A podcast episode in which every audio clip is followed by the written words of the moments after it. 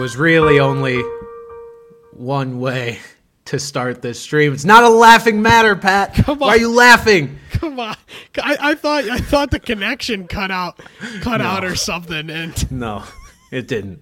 Uh, everyone, welcome back to Off the Bench. I'm Brandon Carney alongside Pat Gustafson. Look, I just couldn't stand uh, having a jovial jazz tune be the only way that we start this podcast off. The beginning of this is going to be very depressing. There's a lot of injuries, but one in particular that is just incredibly upsetting. Um, also, anybody in the chat, let me know if the connection is really bad or anything like that because I'm kind of trying. I'm in a new place. I'm hoping it's not bad. If it's bad, I may just end the stream and, and re-record or something. But um, what we're at here is the Nick Chubb injury. Um, I, I'm sitting there, Pat. I just bought a nice new TV, new apartment. If you guys can't tell, we're in a new spot. they both have And, great um, background spaces now. both great dude so much detail and you know i'm just chilling out on the couch watching browns game my fantasy matchup was already locked up heading into last night so i was just i wanted to watch my buddy nick chubb tear it up see what we've got oh, don't say that. brutal oh that's not what i meant brutal knee injury for nick chubb uh, I, I hate to say this too and it's probably not the case but potential career ender career at least in jeopardy with Well, the age that he's at I I think it's career, you know, jeopardizing his career in the sense that like I think we'll see him again, but it'll probably be a shell of his former self with the age with such a significant injury. The second time he's had a significant injury to that knee. Um yeah, it it sucks and it was bad. It was bad, you know, because like the, the the play itself, watching in real time, you didn't think much of it, and I mean, especially with Chubb just kind of sitting there holding his knee, and then they're talking about we're not showing this. So of course, you know, me being a sadist, um, I went and uh, Yeah. I, and I went and looked it up, and that man's that man's knee was like a backwards L. Like it was not it was not good. It was really not good, and um.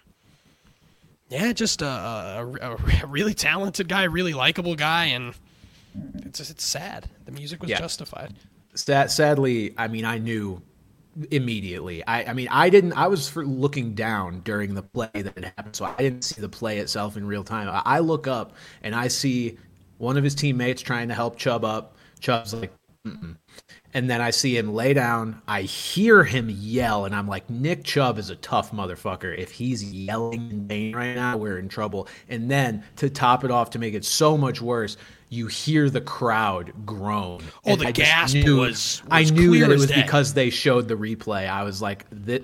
It's eh, so sad. And look, this is yes, I'm a Nick Chubb fantasy owner. Obviously, this all goes so far beyond fantasy. It could not have happened to, I think, a more likable player. Like this is one of the most universally liked players in the NFL, just because he plays so hard. He's so fun to watch, and I don't think I've heard the man speak a word ever. I don't know if it's the silent assassin sort of shtick that makes everybody love him, but everybody does love him, and uh, this sucks. It's a big blow to the Browns overall, but we do have a lot of other running back injuries. Pat, we'll go through all of these and talk about what the real life fantasy implications are and who the options could be to bring in um, just for you know a big picture perspective here of some of the guys who can be available outside of the organizations that we're about to talk about um, whether that be free agents or potential trade targets we've got obviously Kareem Hunt and Leonard Fournette, kind of the the leaders of the old guard, the, the old vets out there. Even though I think they're both like 28, they're not actually old, but those are the guys that are out there.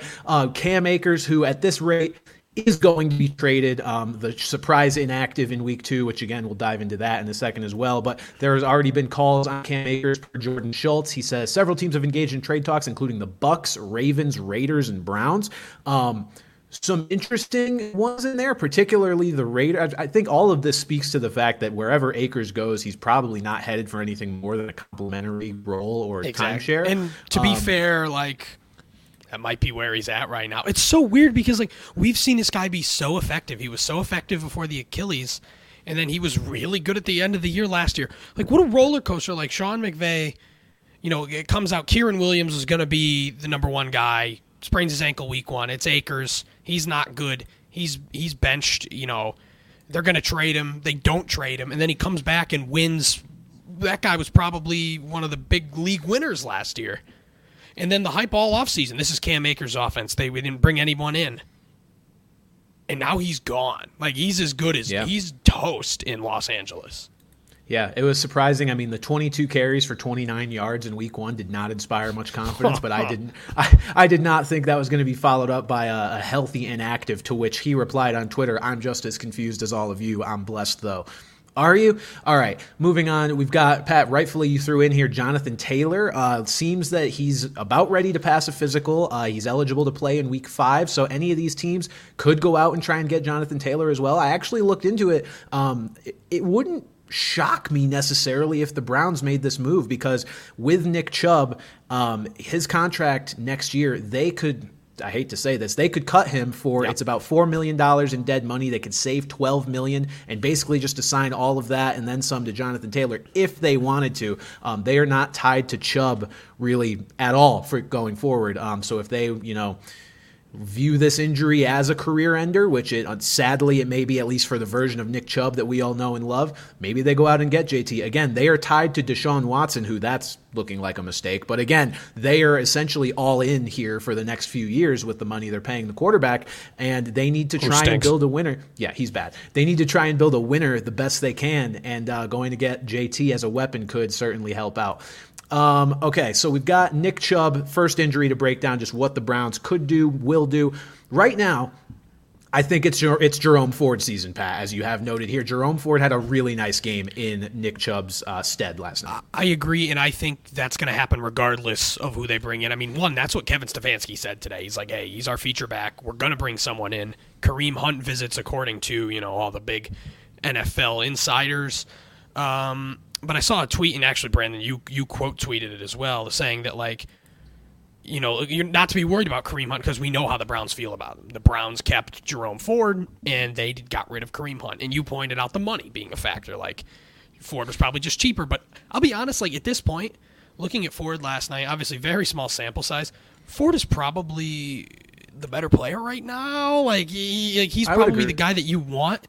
And they're more like uh, Hunt last year was not good, and he everyone wanted him to be good and catch a ton of passes, and he was just bad. And one of those guys that just wasn't quite bad enough to drop, just clogging up your bench. I mean, it would be good to bring him in and get a little compliment because I mean, PR strong, like, I, you know, that's nothing. So, but again, I, I do think it's Jerome Ford season, and you know, Brandon, I go like, oh well, yeah, you know, Jerome Ford, you know, maybe he'll slip to me. He's owned. Someone Yeah. drafted him Yeah. in our league. Yeah, So- I, I mentioned that on Twitter too. Non PPR leagues are a different breed when it comes to running back being owned. You will not find one with a any sort of reasonable workload anywhere on our free agent market. Right? I mean, yes, Matt Breida's out there, and and uh, who else? Craig Reynolds, is out there. We'll, we'll talk about these guys too, but. In terms of a guy like Jerome Ford, who is stepping into actually a real workload and seems like he's, you know, maybe a good player. Uh, it, those kind of guys are few and far between on our wire. So, uh, yeah, I, I, may, I may have to trade for Jerome Ford at this But rate. in in most leagues, he's out there, and he Yeah. should be your priority pickup. You know, Yeah, wh- You know, whether you're you've got a top waiver claim or you're doing FAAB on it, Jerome Ford should be the priority this week, unless you play in a, a stupid league where a guy like Puka or somebody else is available, Kyren Williams, which they shouldn't be. But yeah, Yeah. It's, it's Jerome Ford season, I think, regardless of what they do. Yeah, I, I would bump out if they brought in Kareem Hunt. Look, obviously they need depth. Um, I would prefer they bring in depth that makes me a little less worried about potential competition. I think Jerome Ford is, like you said, going to be the lead dog regardless. I just bringing in a guy like Kareem Hunt. You know, he's he's going to command some work, and I would like to see Jerome Ford, who we still don't know exactly what he is as a player yet, needs all the touches he can get if he's going to maintain fantasy relevance. We cannot step into a spot here where it's Jerome Ford and Kareem Hunt in a 50-50 split because I think with you know Jack Conklin now in out for the year, I believe it was. Um, There is, I, I just don't think this Browns offense is going to be good enough to support two decent running backs. Yeah, and I mean, you, you, we'll talk about Deshaun later, but you know, I see people on Twitter saying basically just you know start swinging the ball, you know, go three, four wide all the time, let him do what he did well in Houston. Maybe it'll help, but like at, at the core, they were run, they were run first offense. So is Jerome Ford just going to get inserted in that? Are they going to throw the ball more? But out of all the injuries, this probably I think has the most clear cut resolution here. Yeah, definitely. So, I mean, maybe we'll talk. We'll talk about New Orleans in a little bit, but that that one might be too. But yeah, Jer- Jerome Ford, if you can get him, get him. And um, he's not going to be Nick Chubb though. He's not. No. If you did like the hero RB strategy and you only took Nick Chubb, you're hurting. You're hurting right now. Yeah, I'll say this. Uh, thank God for Raheem Mostert because if I did not get Raheem Mostert in our draft, Pat, my RB two would be you. I, I, I don't even. James Cook's the RB one right now, so I don't have a healthy RB two on my roster right now. it's, I dropped is- three running backs this Oh. one. I had three running backs not get a touch on my bench yesterday. Two of them Yeah, didn't play it- a snap, so I cut got- them all. So I got nobody.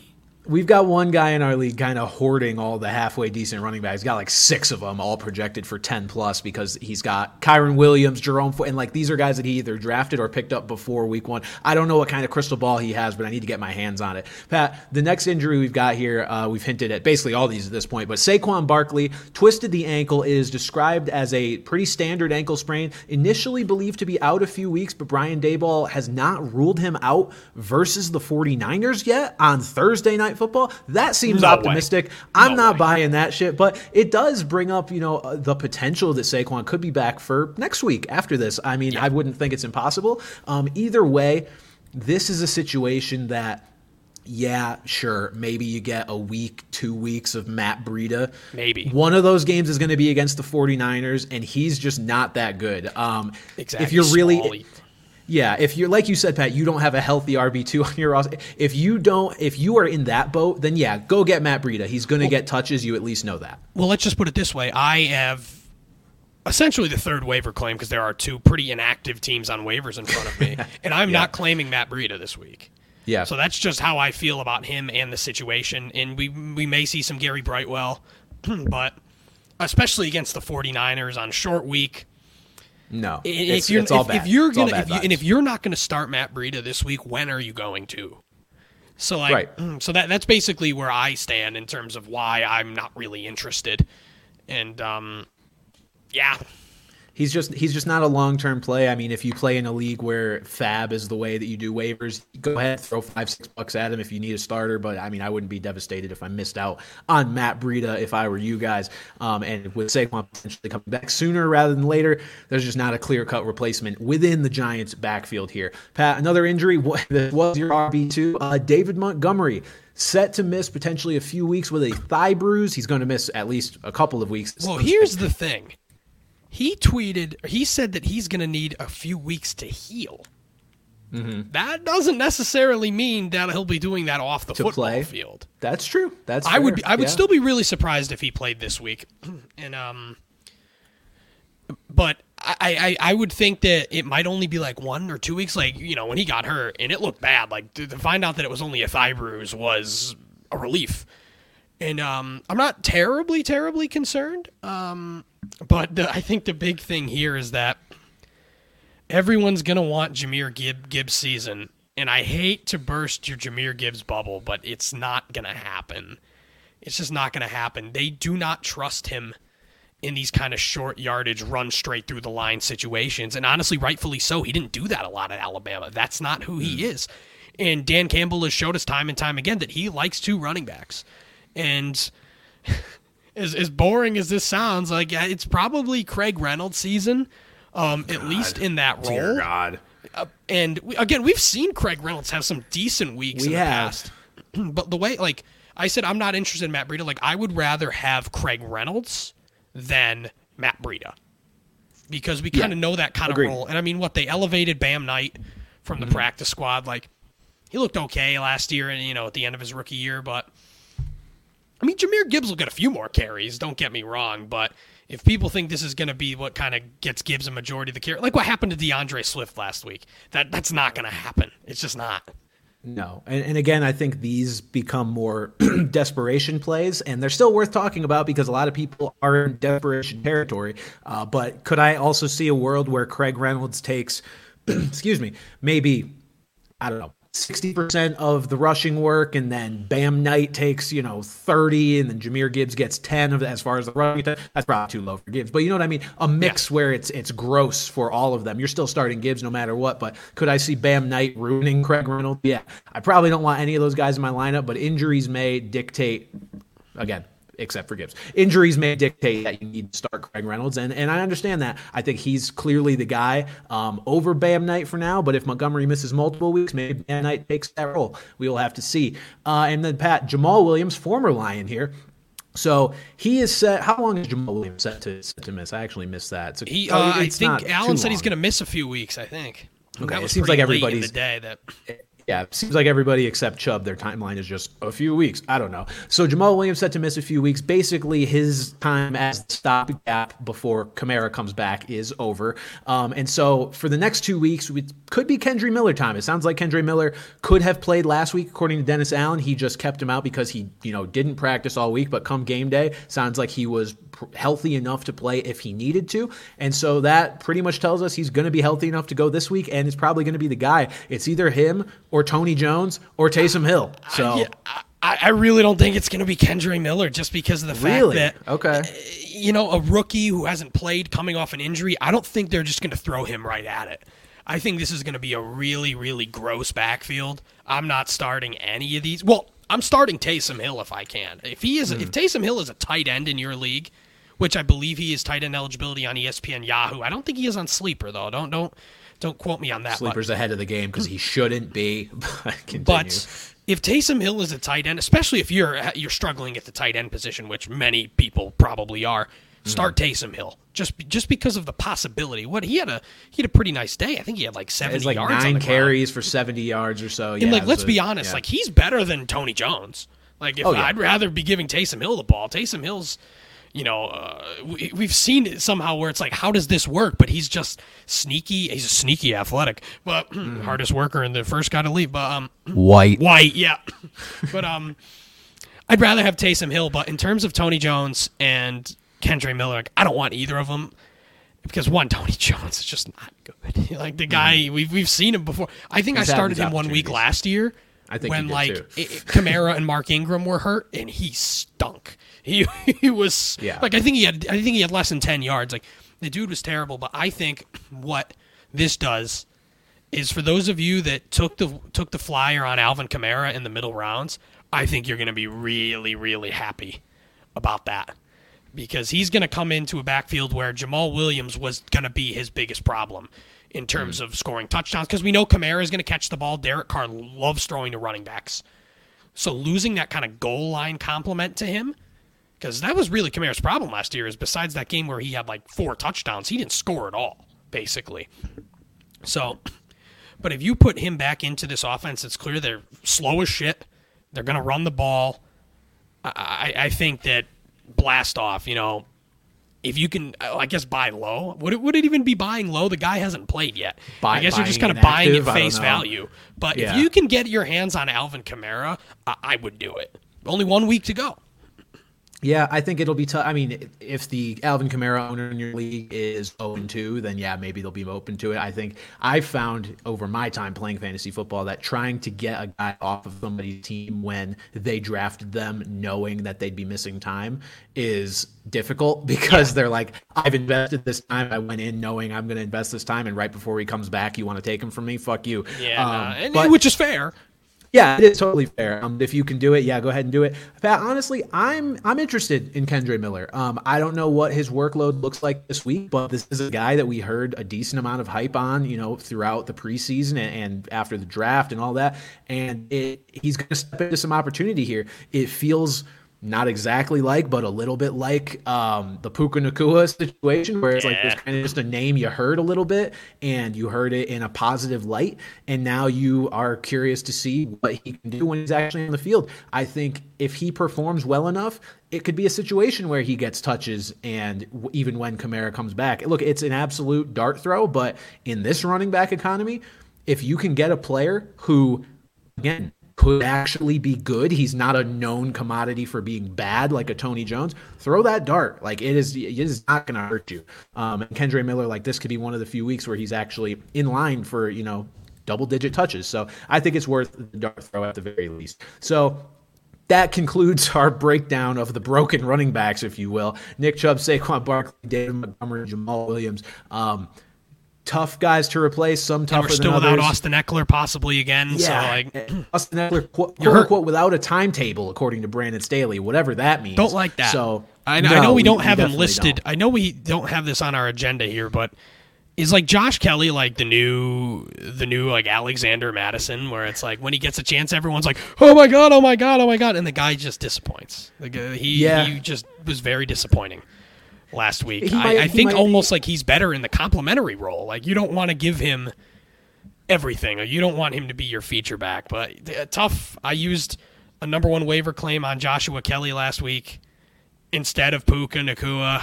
I have severe Mm. regrets. It is a dynasty league too, to be fair, but um, but yeah, I I have regrets. I have regrets.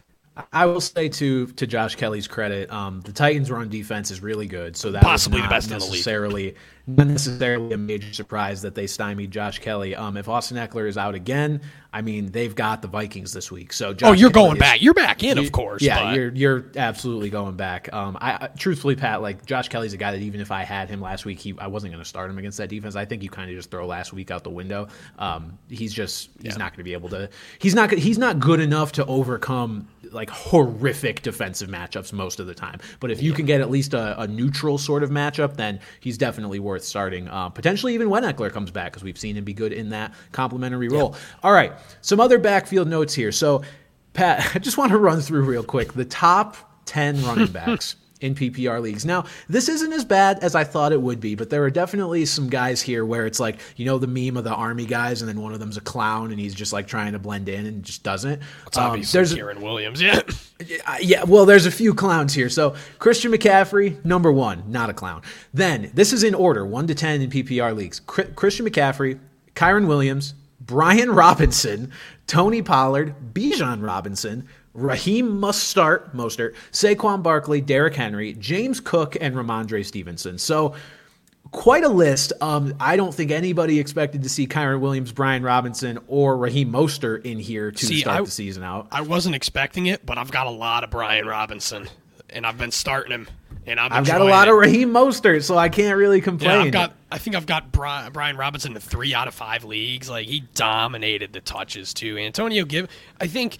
I think we're just realizing Antonio Gibson's just kind of bad. And I- I Brian guess, Robinson. yeah. I think people kind of undersold his pass catching ability, and he doesn't need a pass catching compliment. Like he can do it himself. And Yeah. again, the guy's not like an elite runner of any kind, but yeah, he's he's been really nice, and I don't see it stopping. Quite frankly, maybe not at this rate, but I think he's going to be basically a set it and forget it guy again, especially in this running back economy. He is a set it and forget it guy. No, I've been shocked at the workload for Brian Robinson. We'll just start with him, but he like in the preseason we saw you know a good amount of of mixed work between him and Antonio Gibson, pretty even split. There wasn't even really roles assigned. It was like each of them were getting a decent amount of receiving work, decent amount of the rushing work, and then now the season starts. Pat, we're through two games. Brian Robinson has outcarried Antonio Gibson thirty-seven to five through two games and he's out targeted him five to four. I mean, that's so neither of them are getting a lot of targets, but the fact that he is winning the target game as well is just kind of wild. Um, I, I don't know what to make of this. All I will know with Brian Robinson is this has been a very hot start, but he does have a tough two game stretch coming up here versus Buffalo and versus Philadelphia. Um, Buffalo did get gashed by Breece Hall, but I mean, he's a top three talent at the position, so you can't really expect a guy like Brian Robinson to do the same. Um, and then the uh, excuse me, Buffalo stifled Josh Jacobs this week. So Josh Jacobs also looks like be he word. has I don't know leg. what the word is for what happened, but it's it's they did something to him because they fucking sucked. Yeah, I, he wasn't very good. And then Philly hasn't allowed a 30 yard rusher through two games. 30. Hasn't even allowed a 30 yard rusher. They played the Patriots, both Rhamondre and Zeke, under 30 yards, and they played Alexander Mattison, 28 yards. So tough matchups coming up for Brian Robinson. We're going to find out really quick how real he is. I think he's probably not quite this good, but I mean, if he's going to keep getting this type of workload, it doesn't matter. It's it's an absolute steal based on where you got him in your fantasy drafts. Uh, Pat, rewinding here to Cam Akers a little bit. So, healthy scratch here. Kyren Williams is clearly the RB one on this team. Um, if you drafted him or scooped him up off waivers, I think this is going to be a guy that is the guy that's kind of the face of this fantasy season. I'm not really afraid to say that at this point because watching the Rams, Matthew Stafford looks incredible. He Vintage and I feel almost. like I feel like we should have factored in more the possibility that this would be the case that a fully healthy Matthew Stafford is just ripping the ball, making that offense move. And if you look at Kyren Williams' numbers, I mean, first of all, he's being targeted an insane amount for running backs, but also he's scoring a lot of touchdowns, which is kind of buoying his fantasy point totals. And that's probably going to keep happening if Stafford keeps helping them move the ball the way they have been. So I think this is a guy that's going to have value all year long. Um, if you can somehow still I don't know, buy Kyren Williams from an owner that doesn't think this is legit, or if you can pick him up, um, do that because this guy's going to be a beast. Yeah, you know, and my first thought was when I saw Akers' healthy scratch, I'm like, this backfield is going to be Zach Evans is down the line. Like, this is what happens. And he's still a healthy scratch as well. Well, they had like Ronnie Rivers and God, I don't even know. I don't even know who their other running, or their other. Oh, Royce Freeman. It was Royce Freeman. Oh God, so like they'd rather have Ronnie Rivers and Royce Freeman active than Zach Evans. So like, I was almost like that's going to be my sneaky pickup that's going to help me down the line. But I, I, I don't know. But in in Williams again, he's not like. Uh, there was a lot of discourse today on Twitter about like how uh, like Field Yates called him, said he's been incredible, and everyone's like, oh, well, he's not incredible. He doesn't, you know, he doesn't do anything incredibly, and it's like.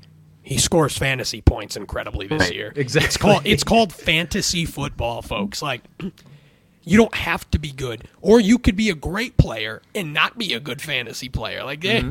it, it, can- it can go both ways there. So, but yeah, he's not this this kind of like freak athlete, great running back, but he's getting the job done in a Sean McVay offense where. You know, we've seen him obviously lead on lean on a guy like Todd Gurley, who was way more talented. But I don't think they're going to be afraid to lean on Kyren Williams too. And like everything looks good in Los Angeles, man. We'll, It's we'll so talk about. Puka, the Puku Tutu, Puka Tutu Com- combo. wombo but- yeah. But yeah, things are looking good there. Yeah, if you if you got Williams, like the guy in our league snagged him week one Sunday, at like eleven thirty. What did he know? I want to know what he knew. and he didn't have all. Cam Akers either, I believe. So no, that was no, just he does not. just sheer gut there, clairvoyance. so- It was. I'm impressed because I've done similar things in the past where I remember picking up James Conner like bef- before the Le'Veon holdout was a real headline, and it was just like, hmm, kind of odd he hasn't shown up yet. I was like, Yeah. give me James Conner, and then I picked up. I remember, ironically, Nick Chubb. Uh, I think a week before they traded Carlos Hyde and unleashed him his rookie year. So look, sometimes the uh, sometimes the energy, the juju, just enters your brain and lets you pick these guys up, and uh, that's what happened to our league mate with Kyren Williams, and he is definitely benefiting from it. But yes, we'll talk about the Rams again in a little bit. That team is just moving. They are a potential playoff team if they keep doing this. I mean, that defense, I still don't really know who plays on it outside of Aaron Donald, but they've got, you know, they're, they're doing enough to at least look uh, look like a good product on the field for the most part. All right, Raheem Mostert, Pat. I talked about him before. He has been an incredible value for me and for anybody else that drafted him. I I feel like with the state of running backs right now, you kind of just have to ride this out because right now Raheem Mostert very much feels like a ticking time bomb in terms of fantasy relevant. We've Uh, seen agreed. this before. He is a 31 year old running back with a litany of knee injuries. I drafted him figuring I would get him for the duration of Jeff Wilson's IR stint. You know, if it was a minimum IR stint of four games, um, but I just don't. If if somehow somebody in your league is willing to buy Raheem Mostert for what he's done from a production standpoint thus far, get him off your team right now because I'm not one that likes to predict injuries because I know they can be fluky. But this guy, like a full workload, like what he's been getting, is not going to end well for Raheem Mostert. I hate to say that, but he's been a beast so far. I'm more concerned about Jeff Wilson than I am any potential injury because obviously Mike McDaniel loves this guy. Like, you know, he, he had a huge role. He had a decent role in San Francisco just as the goal line back going back to like 2019, 2020. And then, um, excuse me, and then obviously he trades for him. You know, you don't trade for running backs unless you really like the guy. So they really like him, and especially at the goal line. Like if Wilson kind of gobbles up that goal line work, you know, Mostert's not a great pass catcher. Neither's Wilson for that matter, but like a little inside thing here. Brand and I uh, had were you know talking about a possible Raheem Mostert for Puka swap, and the main reason why I didn't really want to do it was because of that. Was because of Mostert, not because like no, I'm all in on Puka. This guy's a stud. That's why I honestly kind of wanted to trade Puka because I'm a little scared. We'll talk about that too, but. But yeah, Moster, more so just the situation than injuries. Like Miami loves multiple backs. They just don't have another guy to use. Like, mm. like Salvon Ahmed, Achane's been worthless so Ahmed far in fantasy. So, so I mean, enjoy it. Like you said, enjoy it while it lasts. You're starting Raheem Mostert until you can't and you know maybe we'll be wrong you know we, have got a little we were wrong section maybe that could be a weekly thing yeah. where we're just instantly wrong about a take so maybe Raheem Mostert will be there but yeah I'm I, am i am scared I, I, don't have any I think I have one Mostert on one team and it's like I'm not you know banking on anything beyond yeah I'm j- I'm just kind of going with it for now. And like like I said, my team is a ticking time bomb because he's my RB two, and I do not have another running back to potentially plug in my lineup right now. Um, but the one thing I'll say about Jeff Wilson too, Pat, is uh, based on Mike McDaniel's quote from you know when he got hurt, it's no guarantee that he's back week five. And agreed, it's, it's actually no guarantee he's back this season. So you Very can ride ominous. out Raheem Mostert um, for as, as, long as he is healthy and the lead back of the Dolphins, he's going to be productive. I, there just there are a lot of things ominously in the future for Raheem Mostert's outlook. There is a potential Jeff Wilson return eventually. There's the high likelihood that he gets hurt and misses at least a game or two, and then there's De'Von Achane just slowly cooking and eventually we think going to get some sort of workload in this backfield. And then there's Jonathan Taylor. So like, I still feel true. like if he gets traded, Miami's one of the the prime destinations for him. So, yeah. yeah. Um, again, you, you, you, enjoy it, enjoy the fantasy points, but yeah, I think he might be the arguably the most sell high player or most dirt. He may be the most sell high player in the whole league. He's also my fucking boy because if I didn't have him, I do not know where I'd be right now. But yeah, if you can still high on him, do so. If you're in a sharp league, they probably will not buy this 31 year old running back off of you. Which will mean you have to ride it out, but that's not going to be a bad ride for however long it is. Pat D'Andre Swift this was Thursday night football, and man, this did not go um, how I expected it to. Me neither. The man, it's career high in rushing yards on 28 carries for D'Andre Swift. Rashaad Penny, a non-factor with Kenneth Gainwell out with a rib injury, and Boston Scott leaving that game uh, at some point midway through. Yeah, it was the D'Andre Swift show. And Penny didn't get a touch until Scott was Scott got concussed. Excuse me. Mm-hmm. So like I, I thought it was going to be all Penny. Like I was looking for him on waivers and leagues because I'm like, they don't trust D'Andre Swift. They're, you know, Penny's going to be in that Gainwell role, and then if he does really well, they may ride it or you know lean on him. I only picked him up in one league. He was swiftly dropped today, Swiftly. but Swift, yeah, but Swift looked amazing. Like that was probably the best game of his career, and and they the thing I put in here is that they need to stick with him like they like Kenneth Gainwell. You know, they've been using him, but again, he's more of this kind of crafty player, a good pass catcher. He's he's not an every down back. You know, he's not like this kind of lead back the way D'Andre Swift can be. And we've seen it from D'Andre Swift, and like he was great. Granted, the game flow kind of helped them. You know, they were leading, they were eating up a lot of clock. Minnesota couldn't stop anything. So it really benefited him, but this is a great offense who's going to have a lot of red zone opportunities, even with Jalen Hurts. And I think it's just going to be the question does Nick Sirianni say this guy's our RB1 with some Kenneth Gainwell mm-hmm. rather than more of an even split or the opposite, which we saw in week one? Yeah, I, I think. Um, I think Swift is is kind of the ultimate sell high right now. Honestly, I, he looked really good, and if you're going to keep him, I have no qualms with that either. But this was kind of the perfect storm for making a crazy D'Andre Swift game look the they had no other running backs apparently because Penny stinks, but they the Eagles obviously do like Kenneth Gainwell for whenever he's healthy. The Vikings defense has been porous so far, and I just think that when Gainwell is back, he's still going to command probably double digit touches. Um, D'Andre Swift will probably also get double digit touches, and then you've got. Boston Scott's still going to mix in, and Jalen Hurts is going to poach all these one yard rushing touchdowns. Like, it's not going to be every game that the Eagles are putting up that high an amount of points. Um, and I think D'Andre Swift may be a guy, unlike Raheem Mostert, where there's still a lot of name value left for D'Andre Swift. I think that's still a name people look at and they're like, ooh. And then if they see the point total attached to it, they're going to be like, oh. Ooh, so yeah, absolutely. As, as much as D'Andre Swift is going to be, I think, at least a usable flex on a week to week basis, if you can sell him at RB2 type of value, I would probably do so because I think things are going to come back a little down to earth for D'Andre Swift. We're not going to get back to his one touch week one, but we're not going to get back to 28 carries anytime soon either. And again, we may not see the Eagles in that kind of situation where they can give a running back 28 carries like that. You know, we right. You don't know, but and, yeah, uh, again, it, it's one of these cases where like it's what should be done, but it probably won't. I, I still think that Swift is going to be the more prominent guy going forward, but I think there's going to be agree. enough Kenneth Gainwell to where you are not confidently starting Swift on a weekly basis.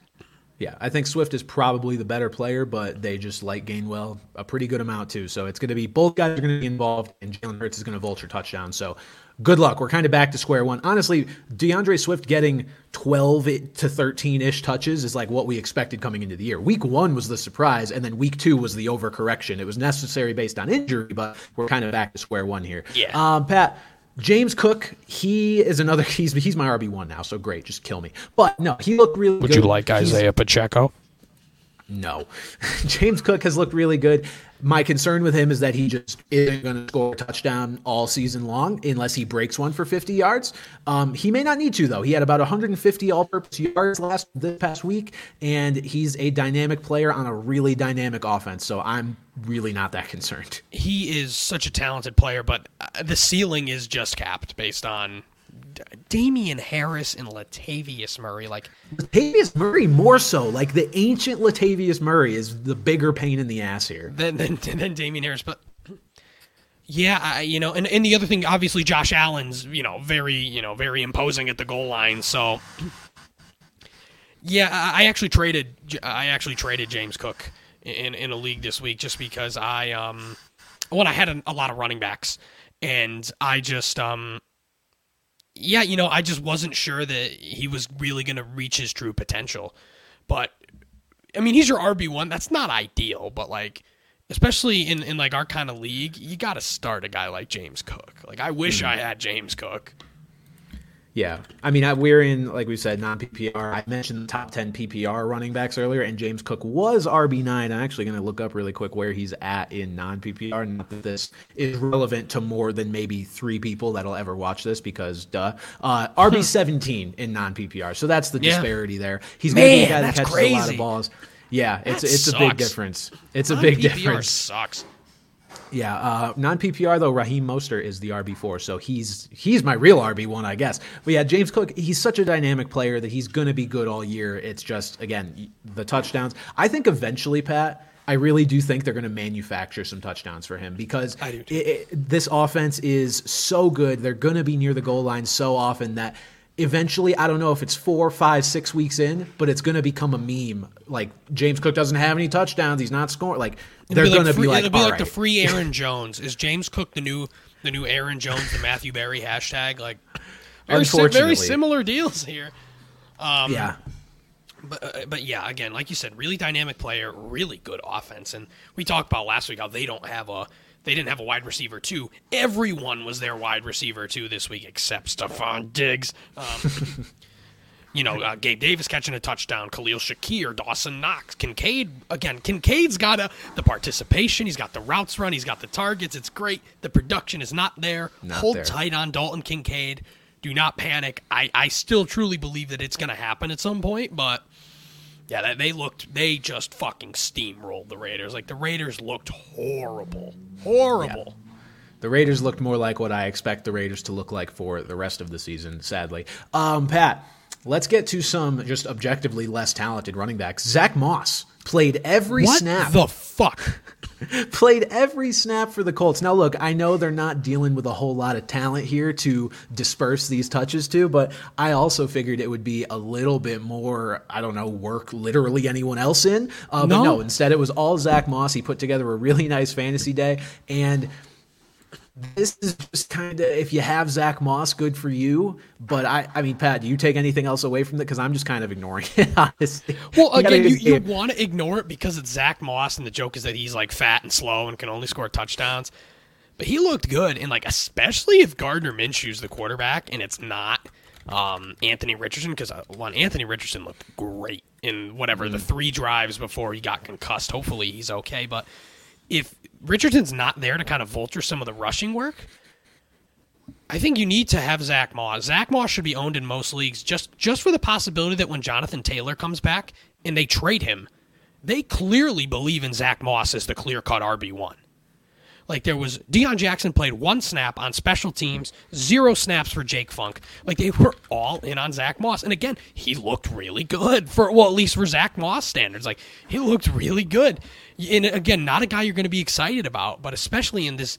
Uh, running backs are like tight ends this year. It's pretty desolate. Like if you have mm. Zach Moss, I mean, you've got to start him this week, and, and then until when Jonathan Taylor comes back. But and then if Taylor comes back and is the starter, you've got a, a handcuff that is clearly going to get literally all of the workload, all of it. Yeah. Uh, if Taylor yeah. gets hurt again, uh, not uh, not a very sexy pick at all, but um, it's gr- it's just gross. It's just I, it's just gross saying it, but if he, uh, if he's still out there in your league and you need a running back, pick the guy up. Yeah, I mean that's that's definitely. I mean, look again. Any running back you can find that's earmarked for more than five touches it seems like it's very hard to come by at this point. So yes, go get Zach Moss. I just find it so hard to recommend him and and like truly believe in him in any capacity for the rest of the season because he's on a team that is probably pretty often going to have to abandon the run entirely. I that, don't think true. he's very good. Anthony Richardson is, you know, yes, he's in concussion protocol right now, but if he misses time, it probably isn't more than a couple of weeks at max, and then he's going to come back and take all the rushing work too. Um, you make a good point about obviously they like him way better than all the other running backs on their roster right now if they gave none of them any touches because um, they granted stink. a lot of this, yeah I mean, I'm sure a lot of that has to do with Evan Hull going on IR as well but you know, Zach Moss, I guess, is, is the guy here. So um, I, I just feel like, yeah, go get him if you really desperately need a running back, but just don't don't expect a whole lot. Yeah, don't expect this, this every week. But again, like I think he could be a solid guy that's probably getting you, you know, close to double digit points on a weekly basis it's just he's just such feels like such a landmine. Like he's just going to Josh Kelley you more often than not. You know what I mean? Well, it's also the fact that he's had some injury issues in his career as well too. Like there's no guarantee that this guy stays healthy. I mean, he's already had a broke his arm in uh, in training camp. So like, but again, with injuries you, you can't you can't predict it. But there's there's also that factor too. Yeah. Now, Zach Moss was a potential waiver wire or free agent acquisition. So, you know, whatever we expect and get from him is fine. Um, how about a guy that you spent probably a fourth or fifth round pick on with Alexander Mattison, who's just bad? Now, I want to get out in front of this first because this is what made the rounds after this Thursday night game was all of the hate messages this guy got on Instagram and all the racist stuff that was happening.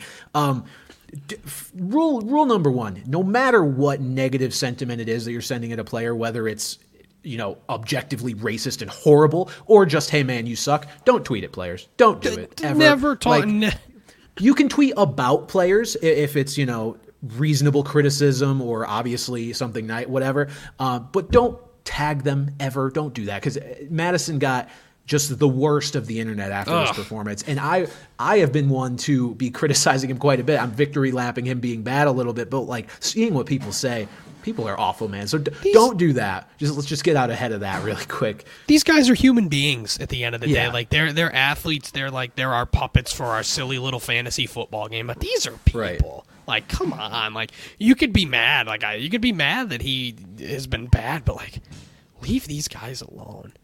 The only yeah. way you should contact players is to tell them to, to, to be a guest on the Off the Bench podcast. That's the um, exactly. That's the only time you should ever contact players. If you want to contact, if you want to tag a player and say I love this guy, go for it. But leave these guys alone. Exactly, and, and, but to to get back on the fantasy train and actually evaluate kind of what happened here. Uh, look, the Eagles' D line is really good, so I'll give a, a, little leeway for this. But Alexander Mattison is just showing what I was worried about the whole time, and it's just that he's not that good of a player. Mm. Like he's he's not a dynamic player. He's not an athletic player. He's just he's the guy with the RB one role in Minnesota. And we saw week one how that can translate to fantasy points here and there. It's mostly going to be though touchdown dependent. A touchdown dependent running back though is better than a guy who never has a chance to score any. I get. Well, he's not better than James Cook, but he's No, better. Than, yeah. He's better than a guy who's not on the field. You know what I mean? So um, he retains a little bit of value, I guess, for that reason. But it also firmly puts him in a position where the Vikings may go looking for a running back at some point. Granted, they're 0 2. They may have to chalk this season sooner than sooner rather than later. They got the Um, Chargers this week. That's going to be a big. Uh, one team's going to be really unhappy going starting 0 3 after that. But yeah, Mattison. I think another problem too is that this Vikings defense is still not very good. So like they have to throw like crazy to keep up. But that does provide touchdown opportunities, and I think that was kind of Mattison's greatest appeal coming into this was that this is going to be a, a strong offense who's moving very quickly because they have to and it's going to set him up for some opportunities. And like you said, I still think that's going to happen, but it's not going to happen consistently. No, I, I just don't think you're really going to feel good about starting Alexander Mattison any week going forward. I mean, I guess if you have like the juiciest running back matchup ever, or Vikings do, I should say, um, then yeah, maybe you feel a little better about it. But this lack of efficiency, if it continues, like they're going to look elsewhere, whether it's Ty Chandler getting more touches or it's bringing somebody else in. Um, like they're not just going to sit there and look at eight carries for 28 yards every single week. You know, it's it's not going to happen. So Alexander Mattison, look, if you guys drafted him with uh, a fairly early pick. I'm sorry. I think it was probably a, it was probably a bad pick. He's he's at least startable, I guess, still, but you are definitely not thrilled with what you've been seeing so far. Pat, the Bears' backfield. This has been a fluid situation and one that has just quite frankly been very confusing.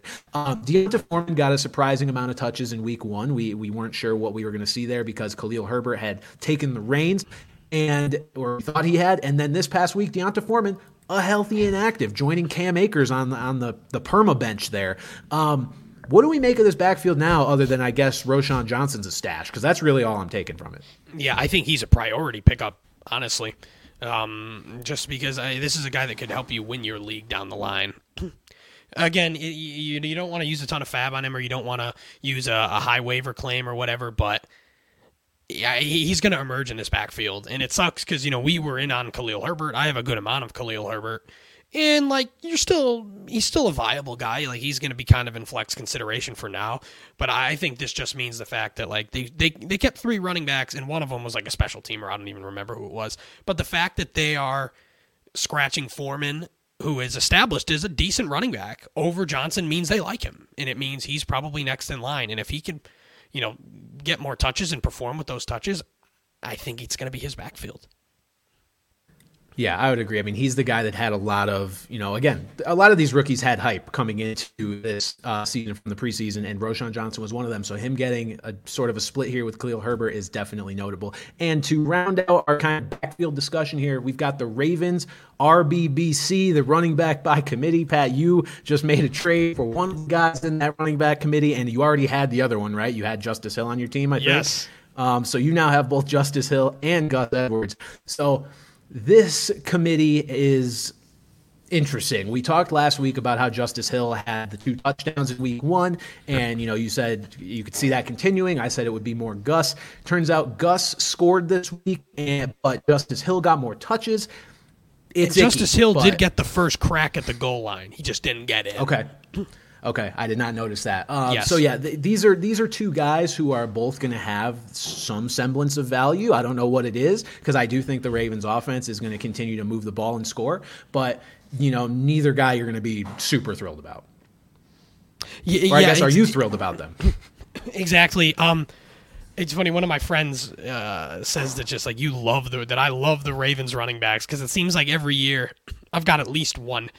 Like last year, I had both. I had Drake and Gus Edwards, and I was just going back and forth, ping pong, and starting them the wrong weeks, and it was absolutely miserable. But the way I saw it, the trade I made, I also got Jonathan Taylor in it, so I'm I'm hoping that in a few weeks' time, I will never have to start either Gus Edwards or um, or Justice Hill. But I, think the the other thing too is that uh, John Harbaugh said like, oh, we don't need another running back. We have Melvin Gordon, zero touches. Like I think the door is still open for them to go and get somebody, and like realistically, that's out of all these teams we've talked about, like that's kind of the offense that you can go and get more of like a feature back. Like if they like wanted Jonathan Taylor, that would be a great situation because honestly, like Gus and Justice Hill are complementary players, and they're going to complement each other. That offense is going to flow well. It's just going to be really difficult to play the right guy in fantasy. They're not going to blow your doors off, but it's just going to be difficult because they they both have potential at the goal line. The other thing, if you're playing PPR, Gus is, still has not caught a ball since like 2019. And Hill Hill is going to be that pass catching guy, so a little bit more upside on Hill, but it's it's ugly. But eh, that's the Ravens. When when was the last time the Ravens didn't? I guess Dobbins is like rookie year or whatever. Dobbins had one year where he stayed healthy, but like they've they've gone I don't through. even know if he did. Devonta Freeman, Le'Veon Bell, Latavius Murray, Gus Edwards, Kenyon Drake, Justice Hill. It's been disgusting. But they always have a they always have a decent offense. Like they know how to run. Like they know how to run uh, in Baltimore. But like for example, this week, like unless I get somebody on waivers that I can start, I have to start one of them. Unless David Montgomery magically plays. I'm leaning Gus Edwards right now just because I think he's looked better. Like he's not getting the touches, but I think he's looked better with his touches, and I think he's got a little more touchdown potential. And this is non PPR, so Hills catches me nothing to me. So right now, if I had to set my lineup, I'm putting Gus in there, but I'm not happy about it, and that's very subject to change. Uh, Pat, did you see who the Ravens brought in for a visit today? Is it someone like hilarious? It's Kenyon Drake again. So we may be getting some level of dosage of Kenyon Raider legend Kenyon Drake. Drake. Kenyon Drake, just the the face of disappointment. That man Like, fell off like a fucking. yeah, he, a he was like, what was it? Started in Miami, was showed flashes in Miami, then went to Arizona and just he looked no. and he, he looked good. He, he had that one year. I remember I drafted him like with like the 14th pick. Like I drafted him very early, and he was solid. And then after that, it was just he went to Las Vegas to be a backup and gone. Mm-hmm. yeah, now uh, yeah, Kenyon Drake that first year in Arizona. I mean, he only played eight games, 643 yards and eight touchdowns. So I guess not bad for the games he played in. But yeah, Kenyon Drake just not a name that you're uh, excited about seeing in the mix here now with Baltimore. Uh, okay, that'll do it for our backfield breakdown, Pat. We mentioned last week how it's tough in week one to try and draw conclusions on teams because they could just be fluky games that'll sort themselves out. After two weeks, look, this is still a small sample size, but it's twice as big. So we can try to draw some conclusions here. Um, and I just have a couple here before we get into, um, you know, some some concerns we have from week one that carried over. But drawing some positive conclusions. Puka Nacua, and I, I guess you you may be on the other end of this, but I think he's very very real. And also, all the waiver wire winners are just on the ram. I mean, it's Puka, it's Kyren. Tutu Atwell has been very startable through two weeks. Very, yep. Um, and, and Puka, but Puka specifically is a very, very real player. 15 targets week one. Figured there's no way he surpasses that, right? 20 targets, 20 targets. in week two. That is, I don't care if Cooper Kupp comes back and they bring back prime Calvin Johnson and they bring back prime Julio. Like, you get that many targets through two weeks, you are going to remain involved. So Puka Nacua is a guy, uh, funny name and all. Um, I, I want to say go get him. I'm sure he's already been gotten in your league, but like he's a guy who's going to be a player all year long. Yeah, and like I said, I was trying to trade him. Like I traded away DeVonta Smith, but I wanted to trade away Puka. Excuse me, had to mute to cough. Um, and I wanted to trade away Puka just because he's not going to be getting 15 targets a game. But like you said, it's not like he's going to go from 15 to three. No, Like you know, it's not, going to be that. And again, we still haven't heard a lot about Cooper Kupp. Like he was going to see specialists. Like there is no, just like with Jeff Wilson, there is no guarantee that Cooper Kupp comes back. Um, you know, when when his stint on IR is up, but even with him, like we've seen the Rams have two good wide receivers. We've seen it with Robert Woods, even Brandin Cooks. I mean, Brandin Cooks is a little bit more of like the the wild card guy, but we've seen Robert Woods be really productive in the number two role alongside Cooper Kupp. And Puka is basically like a Cooper Kupp. He's just going to be a target monster. He's not going to do anything crazy athletically, but that's ins- this has been insane. This has been insane. And I just said like, that's why I said I said I can't look at this guy on my bench another week. Like I just can't do it. So I had to get rid of him. So, well, I kept him. I had to get rid of somebody. Yeah, you had to open up that spot. I get that. And yeah, I mean, I saw a report already. I think it was from Ian Rapoport that, uh, you know, Puka Nacua to retain big role when Kupp returns. And I'm like, duh, they need somebody to play wide receiver too, and it's going to be the guy that's gotten 35 targets in two weeks. So Yeah, Matthew At- Stafford Atwell- clearly trusts him. Atwell seems much more like like like a Brandin Cooks kind of guy, like you know, hmm. going deep kind of on these gadget plays. But again, he's startable too. Like you can He's- go, he's especially well. until Kupp comes back. You're starting two two two two Atwell pretty easily. Yeah, again, Matthew Stafford right now, the way he's playing is just able to turn a multitude of guys into fantasy relevant players and honestly, fantasy stars as far as Nacua and Kyren Williams are concerned. Um, Pat, with all the talk about Puka Nacua, though, I do want to give some love to my boy Nico Collins. Very similar sort of start to the year as Puka in terms of gotten a ton of targets, has been uber productive for fantasy. The only downside is that he probably hasn't been in many lineups through the first two weeks because people saw week one and he's a Texan. And it's like, even when you see how well he did in week one, you may not trust it yet. But Nico Collins is currently the wide receiver six on the season, went for seven catches, 146 yards, and a touchdown this past week. And I'll say it, CJ Stroud looks pretty good. CJ Stroud he looks like a guy that can sling rookie. it. Yeah, I mean Anthony Richardson's making plays on the ground, but CJ Stroud looks comfortable as a passer. Very he poised. already has more 300 yard passing games than Justin Fields does in his career. So as far as the Ohio State quarterback hierarchy goes, uh, I don't know. Stir some shit up there. I mean, But, look, um, Pat, I, I unironically thought about picking up CJ Stroud to, uh, you know, have my own QB competition on my fantasy team with him and Justin Fields because that's how bad Fields has been. We'll talk about Here that. goes your new ser- your new uh, your new TikTok series. But Oh God, yeah, true. But, But yeah, yeah, like you said, Stroud, especially the fact that the Texans' offensive line is in shambles. Like what they've got, at least Tunsil and um, oh god, Tytus, Tytus Howard? Uh, yeah. Tytus Howard. Yeah. Yes, and I believe they have somebody else injured as well. So like Dameon Pierce, sorry, Dameon Pierce. Like we've been, we were all over the place on Dameon Pierce this offseason. He was in like our bus draft, and then we were kind of like, oh, maybe we're wrong, but.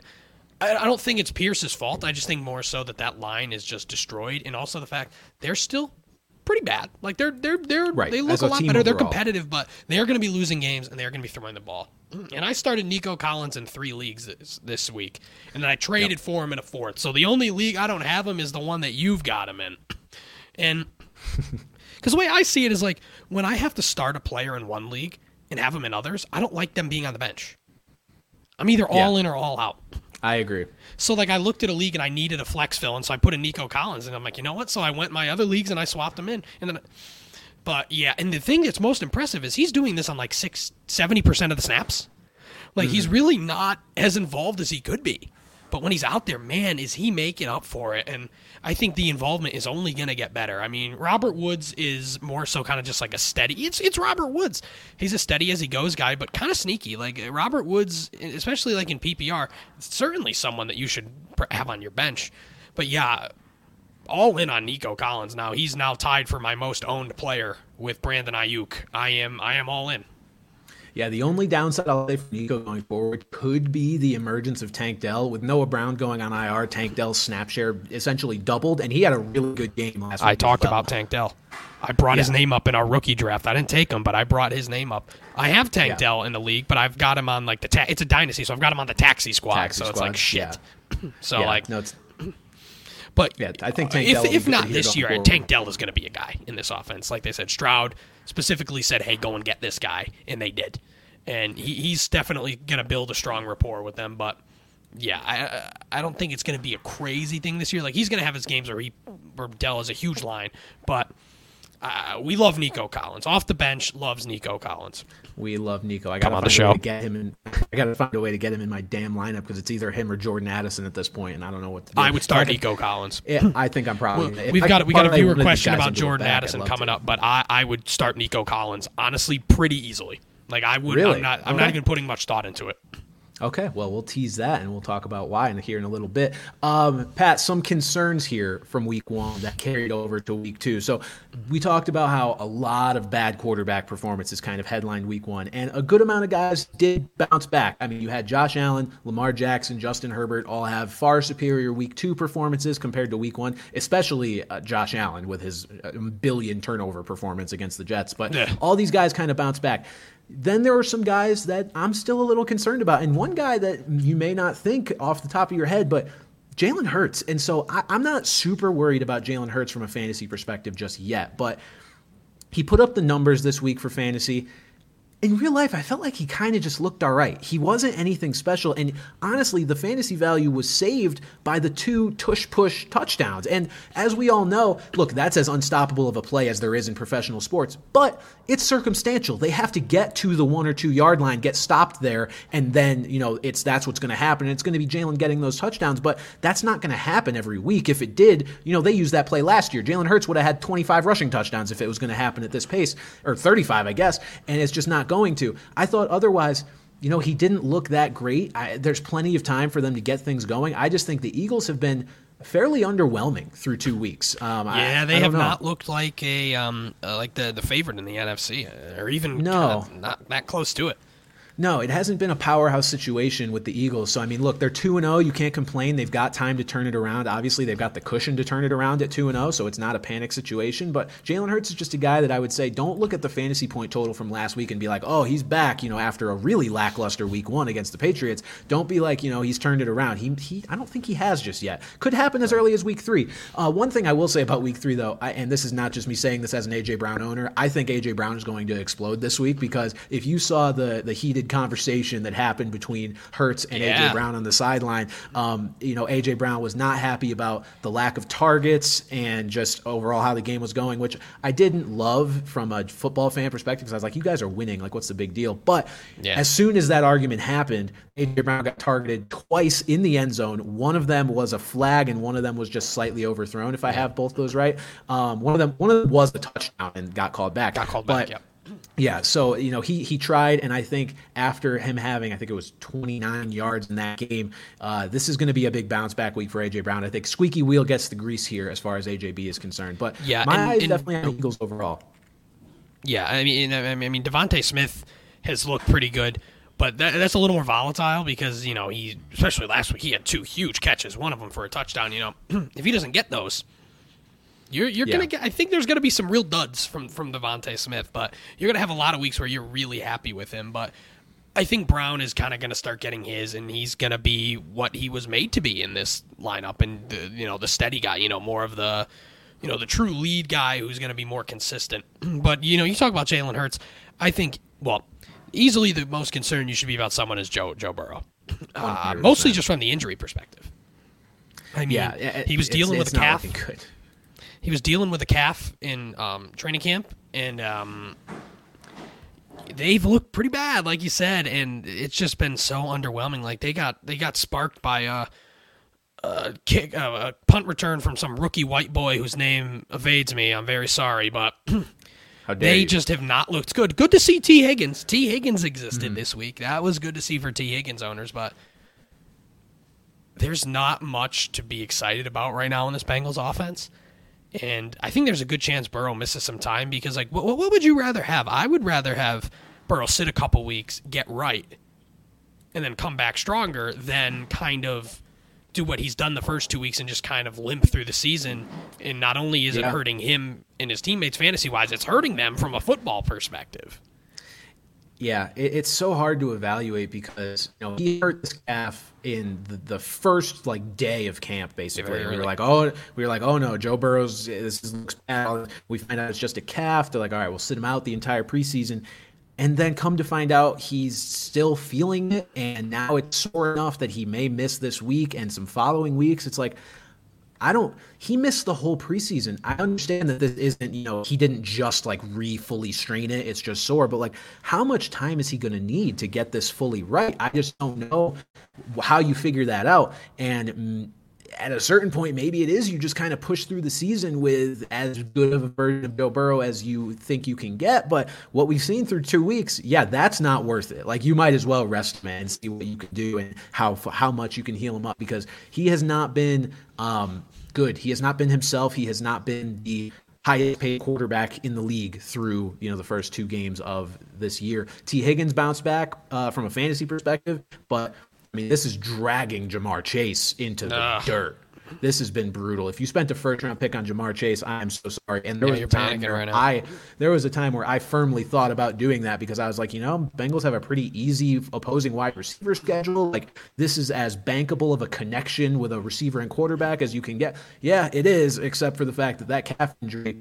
eh, That just goes to show you really can never be too careful with like your first round pick or your second round pick. Think of just that's why I try to narrow down who I'm going to take. I say this as Nick Chubb blew his knee out, but you can't see that coming. But like, you know, like take into account everything that's happened throughout the preseason. And if there's an injury that, you know, yeah, you thought it was nothing, but just ask yourself, what if it was something? And maybe just go with a guy who's a little bit safer. Because I'm not saying in hindsight, oh, yeah, obviously you shouldn't have taken Ja'Marr Chase because of this innocuous calf injury that we all thought was going to be fine. But it's just, you can never be too safe, honestly, when it comes to your first rounder. Because the people that are down Chase are the people that own Ja'Marr Chase. If you're not 0 2, it's probably a, it's kind of a surprise. Like you must have drafted really well outside of the first round. So We've got a guy in our league that went Chase and Kupp in uh, the first Chase two and weeks. Kupp, and he is down. Is he 0 2? I think he's 0 2. He's he's 0 2, and he doesn't even have um, good running. His his I think his running backs are Alexander Mattison and Cam Akers. So I might have better is- running backs than him. You do. It, it's it's bad. Um, it's really bad news for him. He has Mahomes. Yeah. I can't wait to see who tries to poach Mahomes off of him. And the other thing from from the Chase and Higgins perspective is that you know like we've never seen Jake Browning in Mm-hmm. you know throw an NFL pass. We've seen him in the preseason and whatnot, but they liked him enough. They believed in him enough, knowing that like hey Burrow's got an injury. They didn't go and bring in a veteran. They didn't go and bring anyone else, and they sat there saying like hey if this calf injury is serious, we're going to roll into this season. You know, with Super Bowl aspirations with Jake Browning at quarterback. Yeah. So, like, obviously they believe in this guy enough, but I guess we'll just have to. I mean, we'll see if he's even if we actually have to see him. But Yeah. t- time will tell uh, what his uh, what what his deal is and how he could possibly impact these guys. But really bad time to be a um, a Bengals fantasy owner. I have zero Bengals on any teams, which I'm very very happy about right now. Is that I have zero I Bengals equity, which is helped me sleep at night. Yeah, the 0 2 Cincinnati Bengals. Who would have thought we'd be sitting here saying that? Uh, Pat, another concerning quarterback here, and one that I have a lot of investment in, uh, Justin Fields. So we had somebody ask last week, um, you know, what quarterback should I pick up? Because I'm a Justin Fields owner. I'm freaking out a little bit. And we both basically agreed nobody. Like, don't worry about it. This is a guy who, at least for fantasy, should be pretty good. Um, you don't need a backup quarterback if you drafted Justin Fields. That might not be the case. Um, so here's the biggest thing with Justin Fields, right? Did I? I predicted a bit of a jump forward for Justin Fields. I thought he would take that leap and become, you know, a top ten or so quarterback. I thought the passing would would progress. The passing has not progressed, but when I drafted him, I also took into account that that might not be the case. The reason I drafted him is because of the rushing floor. I was like, even if he's a bad real life quarterback, they're not going to make a quarterback switch this season. So, like, I, he's a fantasy pick. He's going to at least run a lot. Pat, through two weeks, four designed runs for Justin That's- Fields. Four. Basically, are what was happening at the beginning of last year. And they have the same offensive coordinator. It's like he reset his brain when the season restarted. Like they unlocked Justin Fields at the game that I was at last year against the Patriots, where they let him run wild. They came up with all these design runs, and he was great, both for real life and fantasy. You got them into more scoring scoring uh, situations. I mean, look, if the guy can't really throw that well, I understand you want to try and develop that to see if you can make him your franchise quarterback. But at this point, even if you are doing that, why are you scripting out what he's best at completely? Like exactly. that doesn't make any sense. You need to have some sort of mix because then, you know, at at least he has some confidence and you have to the defense has to be kept honest when those passes come because you're they're worried, oh, what if he takes off? Instead, they're not designing anything. They're not helping Justin Fields. And Justin Fields, I know he's not helping himself either, but this is just a disaster for fantasy purposes so far. Yeah, and and the thing too is that like obviously you don't want you know you you want him to progress throwing the football because if you're going to be a successful NFL quarterback you have to do that. But at least play into his strengths because you know football's mental too. Like if if he's running the ball feeling good, he's gonna feel you know he's gonna be better all around. But like he has just been r- really bad. Um, and you know, a lot the big discourse on Twitter is that he's just bad. Like that, that's just him, unfortunately. And I'm not ready to join them yet. Uh, But you're you're panicking a little if you've got Justin Fields. Like you, I, I wouldn't. s- I would say keep faith. Like keep keep starting him. But you're getting into that territory where um or you might, you know, Brock Purdy might be looking pretty good right now. Pretty good right now. Oh God, yeah. No, we're we're at a point where that if that safety net of floor of rushing value is not there, like you know, I, am I going to keep trotting Justin Fields out there? Yeah. Do I feel good about this matchup with the Chiefs? Fuck no, I don't. I am very nervous about this week. This game getting out of control. Them just sending the house at Justin Fields and him pooping his pants like we've seen him do several times this year already. I'm I'm hoping that they start to mix in some more of these runs now that these stats are getting put out there. You know, granted, coaches claim they don't pay attention to any of that stuff, but like, through two weeks with how bad this offense is, something's got to change. I would think, but we've also seen the Bears be illogical about this. Yeah, in the past seen them. for They're, much they're, as they do two have months. a bit of incompetence. Yeah, I don't know. I, I'm hoping. I would love for Luke Getsy to just get the fuck out of there, but I just Get see the fuck out of there, sorry. um, whatever. Uh, okay, and one more quarterback here. Uh, Deshaun Watson stinks. Darn.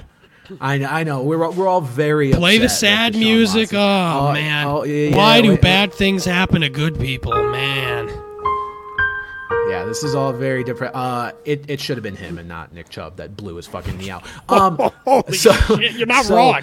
So what I've seen, this is this is the narrative now on Deshaun Watson, and uh, it's hard to disagree because we're we're all grasping at straws trying to find an explanation of how an athlete, a quarterback, still in his prime in terms of age, ha- is so different from what we saw in Houston, right? And people are like.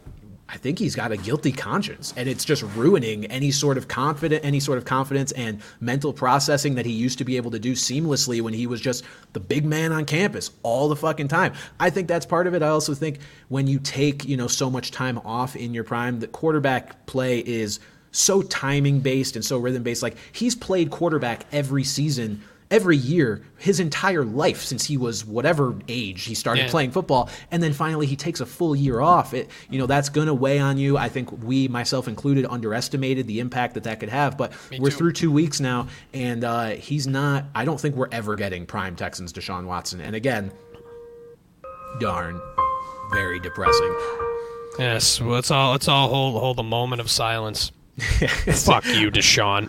Uh, yeah, now that now that Nick Chubb is out of the picture too, um, I think any hope of the Browns being a playoff team is probably cooked. Well, I that's don't the thing. it. Like they they easily could have won that game last night too. Arguably, I mean, there was clear pass interference on that on that last play there. I don't, you know, who knows what it would have turned into, but you know, they're a team that's competing and they should be. And it's like with no Nick Chubb and just pedestrian quarterback play, but you know, but again, it's also karma for the Browns to give this scumbag, excuse me, a fully guaranteed contract, and now it's going to hamstring them for for the next few years. And, you know, people are saying trade for Jonathan Taylor. It's like, with what money? Like what? Like where? Where, where are they going to find that money? Like, but yeah, you know, it's just such a shame. Like I, I've been I've been thinking about it a lot. It's just been really hard for me to process. Like I'm just really, really I'm, I'm going to need to do some thinking some thinking time here, and you know we'll Yeah. uh, I'll report back. Yeah, some soul searching. Um, okay, that'll do it for our quarterbacks that we are, you know, concerned about, and whether we care or not varies by specific player. But uh, Pat, I do need to hold both of us accountable. I think me more so because you were definitely I went back and watched- Kirk. I Yeah, went back you- and watched the archives because uh, someone, uh, our, our our friend Brett, a loyal listener, Mm-hmm. B Dags, where you at, brother? Um, he's like, oh, off the bench said Kirk was washed, whatever, and I'm like, no, I didn't. He's like, oh yeah, you yeah. did, and I went back and I watched. You I were watched more it- behind Christian Kirk. In, You in were slandering. Christian Kirk, and all I said was that he is not as good at football as is um Calvin Ridley. I almost just called him Calvin Austin, but um um he, he's and that's still true. but I think uh, you know the what's the saying like the the rumors of his death have been greatly exaggerated. Like Yeah, this, uh, and I I did say this last week as well. Is that like this was a guy that was getting peppered with targets last year, and we saw that same guy again. And that's not going to happen every week, but he's also not going to be getting, you know, whatever, three targets, one catch, things like that. Like, it's going to even out, but he doesn't have the upside of Calvin Ridley still. But no. he is still a guy, you know, people are dropping him after last week. It's like, what are you doing? you know, he's still definitely a Yeah. guy that you should be in consideration for your lineups. He's just going to be far less reliable than he was last year. Yeah, I, look, the concern with Christian Kirk was all throughout the preseason. The alignment suggested he was only going to be playing the slot, and when they go too wide, he's not even going to be on the field. Um, snap share jumped drastically this past week for Christian Kirk. 60% of snaps in week one, 81% week two, played more than both Calvin Ridley and Zay Jones. Zay Jones was the one whose playing time really took a dip, though. It went from 89% to 66%. So they basically flipped, give or take. Still think Zay Jones is there. viable, though. I think I think he is too. I, here's the thing: I think both Zay Jones and Christian Kirk are going to become sort of boom bust wide receiver threes. And, and, Christian Kirk, that's more for him than what I expected. Truthfully, after week one, I thought week one confirmed all the concerns I had about him that he wasn't playing, wasn't getting targeted. And I was like, okay, cool, yeah, he's done. Um, and then this past week, he gets 14 targets. I'm like, yeah. oh Got it. Okay, so he's still around sometimes. Um, yeah, I don't think like like we said, this isn't going to happen every week. Calvin Ridley is going to be the better and certainly more consistent player on a week to week basis. Two catches on eight targets this week, so definitely not a good game from him. Uh, but in general, he's going to be the guy you want. Christian Kirk, though, not droppable and a guy you can definitely throw into your flex. Who, who would have thought? Um, who would have thought that game would be like a defensive showdown? Like, oh my uh, god! I think I saw a stat awful. that was like that was that was the only game that didn't hit the over, and it had the highest over under, of, yeah. of, the slate. So it was the only one that didn't hit the over. and it wasn't even close. Like it wasn't like it. That game frustrated me on both sides of the ball from a fantasy perspective because the Jags had four catches where a receiver caught the ball in the end zone but could not get both feet down. Four times. I mean, granted, yeah. two of them were on one drive, so three different times. And Trevor was just so mid. Like the game was just mid. If Trevor even gets two of those touchdowns, we're you know we got a different game here. He's got 17 yeah. points, whatever. And then the Chiefs frustrate me, man, because like after you know almost pressing the nuke button after Clyde Edwards-Helaire got the first snap, it's Isaiah Pacheco's backfield. Yeah, he, he, didn't play. He got all but two of the uh, maybe even one, all but two of the running back touches. The only problem is he only got 12 touches or 13. He caught yeah. one pass for, for no yards, and he got 75 yards. Like he looked good. Like this guy's a good player, but just he just doesn't have the usage. And it's yeah. not that he like is stealing it from someone else. Just like, and also Mahomes, I think had like six or seven rushes himself. But yeah, he did seven carries for 30 yards. That's see, man, Mahomes is so fucking good. But um, but that's the problem with Pacheco. It's frustrating because it's like they don't have to lean on the run. They can still do what they do, but just give you know a little bit more. You know, give this guy some more touches, and I think he'd perform really well. So I'm still, you know, uh, you know, I think Isaiah Pacheco's a lukewarm kind of player where it's like, yeah, he's solid, but he just could be so. Like there is a clear scenario where he could be performing a lot better. Yeah, definitely. Uh, I think we may all be left wanting more work for, for Isaiah Pacheco forever, but look, hopefully he gets that workload eventually. Uh, finishing off with our viewer questions here. We just got a letter. We just got a letter. We just got a letter. Wonder who it's from. All right, we got a couple good questions here. So, first question, and it's a simple one, and I think one that probably a lot of people are feeling through two weeks of the fantasy football season. From T Hop One on Instagram says, "Time to panic at 0 and 2?" Question mark. And my initial reaction was, no, obviously not. It's only been two weeks.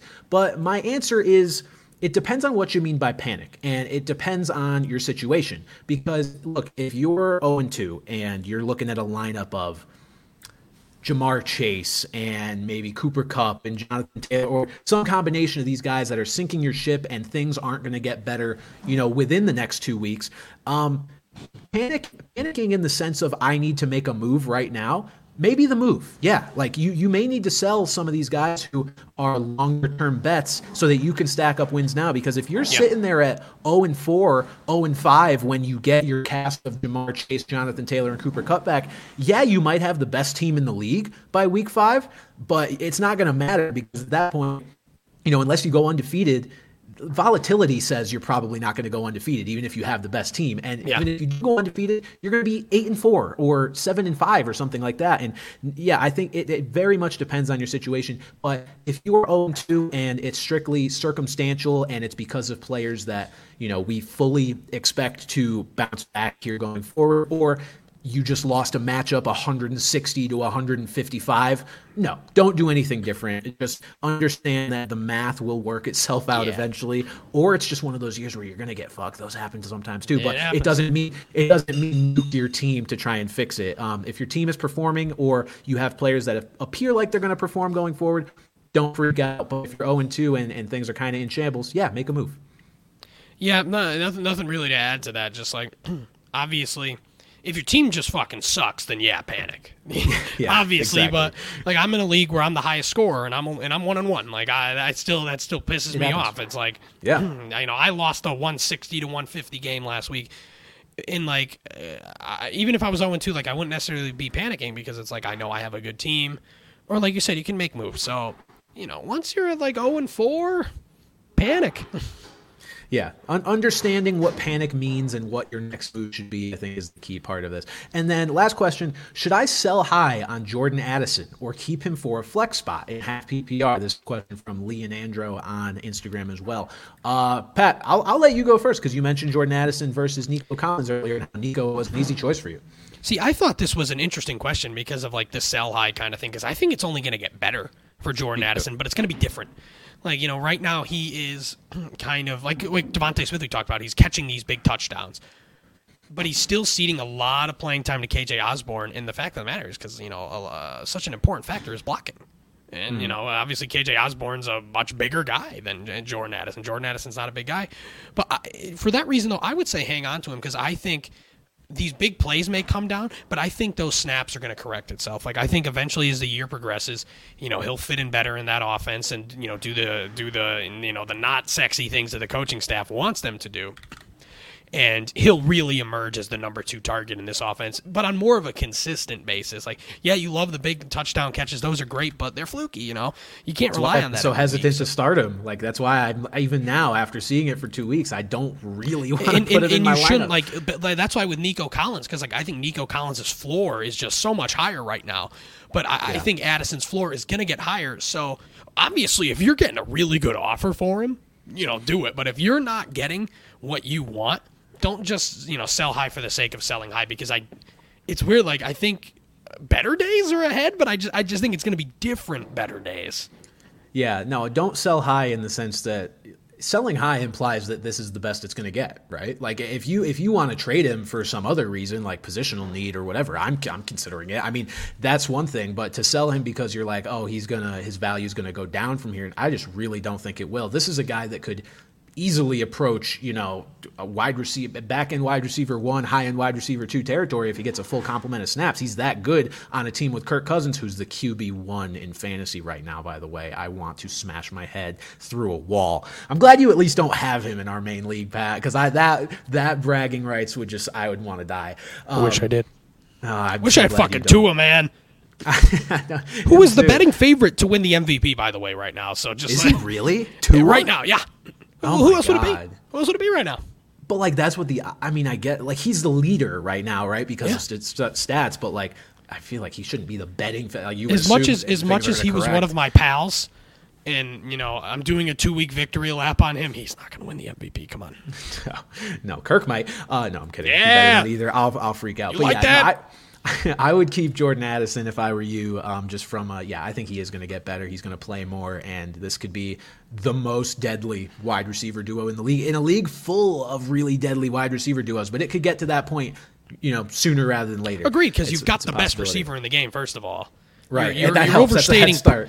You're you're you're you're um you're you're undervaluing Puka and Tutu though. Like Puka and Tutu, who in a video I stated those names sound more like the names of teacup poodles than they do NFL wide receivers. But um, nonetheless, yes, they have been very productive for the LA Rams. But that I think that's going to do it for us. On that today, Pat. note. um, on on that note, we'll see you next week. No, good show today. I think if we were actually able to narrow it down to what were the important fantasy headlines for this episode. Um, unfortunately, a lot of them were injury based. Let's hope for some better. Fuck Monday Night Football, by the way. Everybody just keeps getting hurt on Monday Night. Football. Aaron Rodgers last week, and then now this. And the you almost said everybody game- dies.